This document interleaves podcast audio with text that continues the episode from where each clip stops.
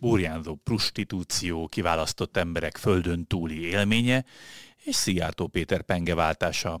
Megdöbbentő kijelentések, komoly vitatémák összeszedtük a Világgazdasági Fórum második napjának legfontosabb történéseit.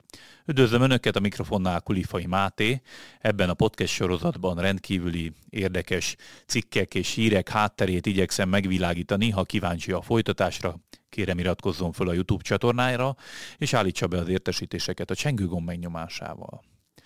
A Davosban megrendezett világgazdasági fórum második napján is rendkívül érdekes kijelentések hangoztak el. Ha esetleg kíváncsi az első nap eseményeire, a leírásban megtalálja az összefoglaló linkjét, és visszahallgathatja az adást.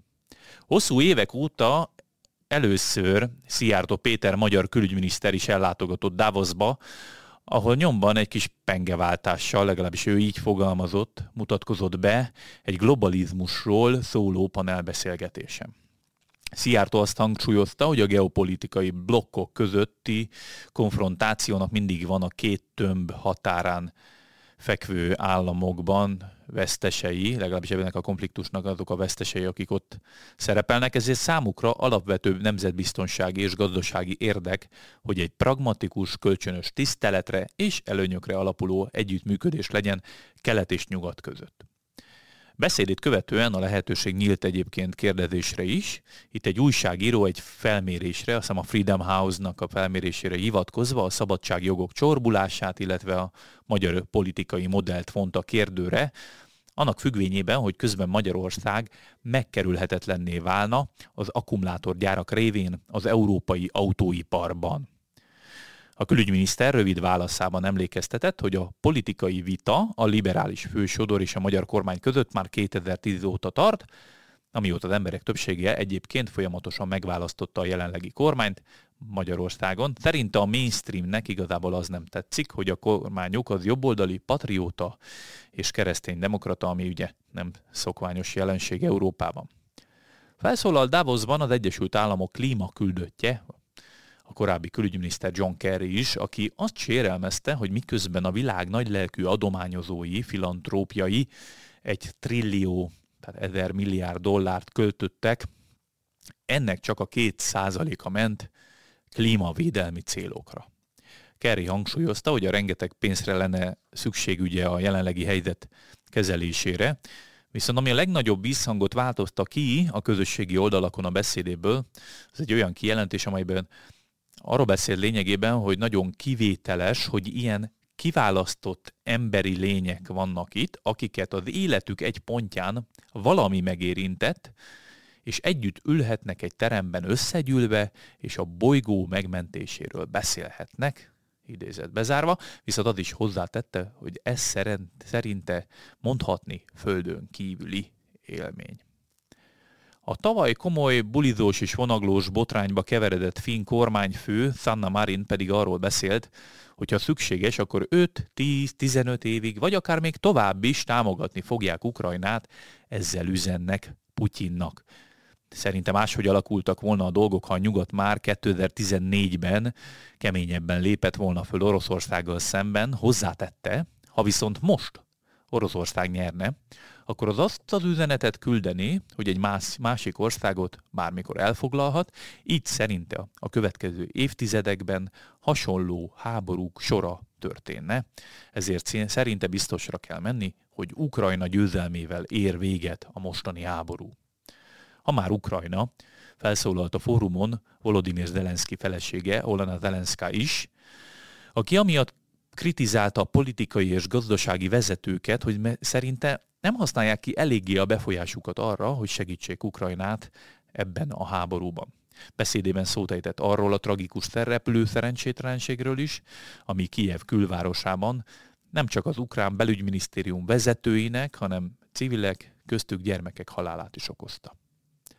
Ursula von der Leyen az Európai Bizottság elnöke Davosban jelentette be az Unió iparvédelmi tervének alapjait, válaszul az Egyesült Államok infláció csökkentő törvényére, mint fogalmazott, aggódik az amerikai lépések miatt, ami a beruházások és a vállalatok kivándorlását indíthatja meg Európából az USA-ba. hangsúlyozta, hogy a következő évtizedekben minden idők legnagyobb ipari változásainak leszünk szemtanúi. Von der Leyen megfogalmazta vízióit a jövőről, ezek között látta Ukrajna csatlakozását az Unióhoz, az ország helyreállítását, ez, utóbbi belevon, ez utóbbiba belevonná a magánszektort is, lásd például a BlackRockot, de szóba kerültek az Afrikának nyújtott például mRNS vakcinák is. Bejelentett tovább azt is, hogy támogatja az iráni forradalmi gárda terrorszervezetként történő listázását. Harry Kissinger is felszólalt a az Egyesült Államok neves korábbi külügyminisztere online jelentkezett be a fórumon, megismételte korábbi kijelentéseit, miszerint Ukrajnának szerinte meg kellene fontolnia, hogy területi engedményeket tesz az orosz invázió befejezéséért cserébe. Ezt a kijelentését egyébként rengetegen kritizálták, főként ukrán részről. A 99 éves diplomáciai stratégia szerint az Egyesült Államoknak addig kellene fokozni a katonai támogatását Ukrajna felé, amíg nem sikerül elérni a tűzszünetet. Ezzel lehetőséget teremtenének, Kissinger szerint, arra is, hogy Oroszország ismét csatlakozhasson a nemzetközi rendszerhez. Kissinger egyúttal kifejezte természetesen nagy, nagyra becsülését Zelenszky és az ukrán nép hősiessége felé, hozzátéve, hogy meggondolta magát abban az ügyben is, hogy Ukrajnának nem szabadna a NATO-hoz csatlakoznia. Szerinte ez is egy kimenetele lehetne az ukrajnai háborúnak, elérve az, azzal a kívánt tűzszünetet. Közben a világgazdasági fórum reagált Elon Musk Twitter, Twitter bejegyzésére. Ugye a Twitter és a Tesla, meg a SpaceX-nek a vezérigazgatója arról posztolta minap, hogy azért utasította el a Davoszi meghívást, mert szerinte a rendezvény unalmas.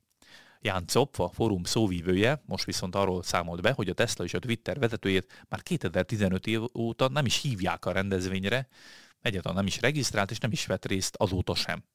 Nem csoda egyébként, hogy nagy az ellentét közöttük. Musk a Twitter oldalán azóta is posztok sorában kritizálja a világgazdasági fórumot.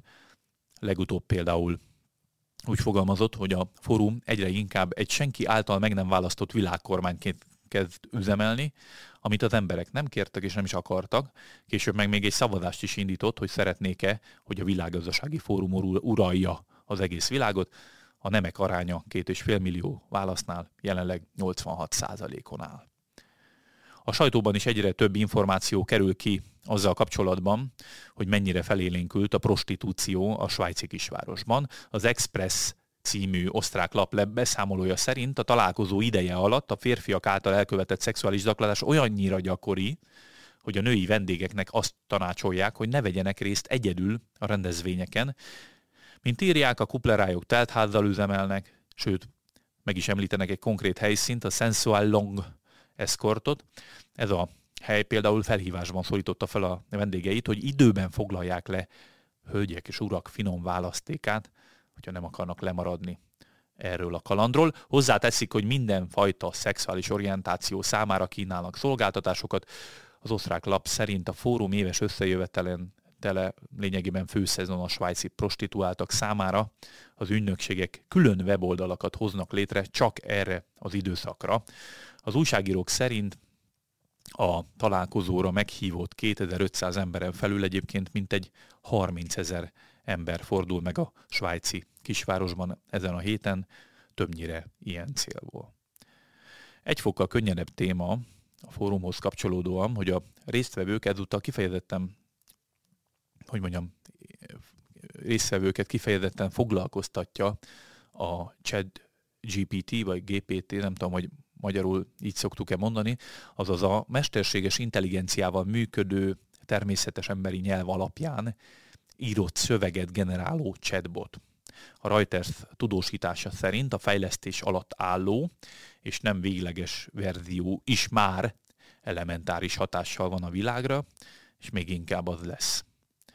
A Davoszi vezetők már is egyébként a chatbotnak a fegyverként történő felhasználásáról tanácskoztak, például egy Kínával kibontakozó konfliktus esetén. A Microsoft például 1 milliárd dollárt fektetett a fejlesztő cégbe, az ő OpenAI-ba. A vezérigazgató szerint a technológia teljesen átalakítja majd a Microsoft eddigi összes termékét, sőt azon is dolgoznak, hogy a képgeneráló szoftverét hozzáadják a Bingnek a kereső motorjához, ezzel megszorongatva a vetétársat, a Google-t. Hogy ez mennyire sikerül megszorongatni pont a Bing-el, azt nem tudom.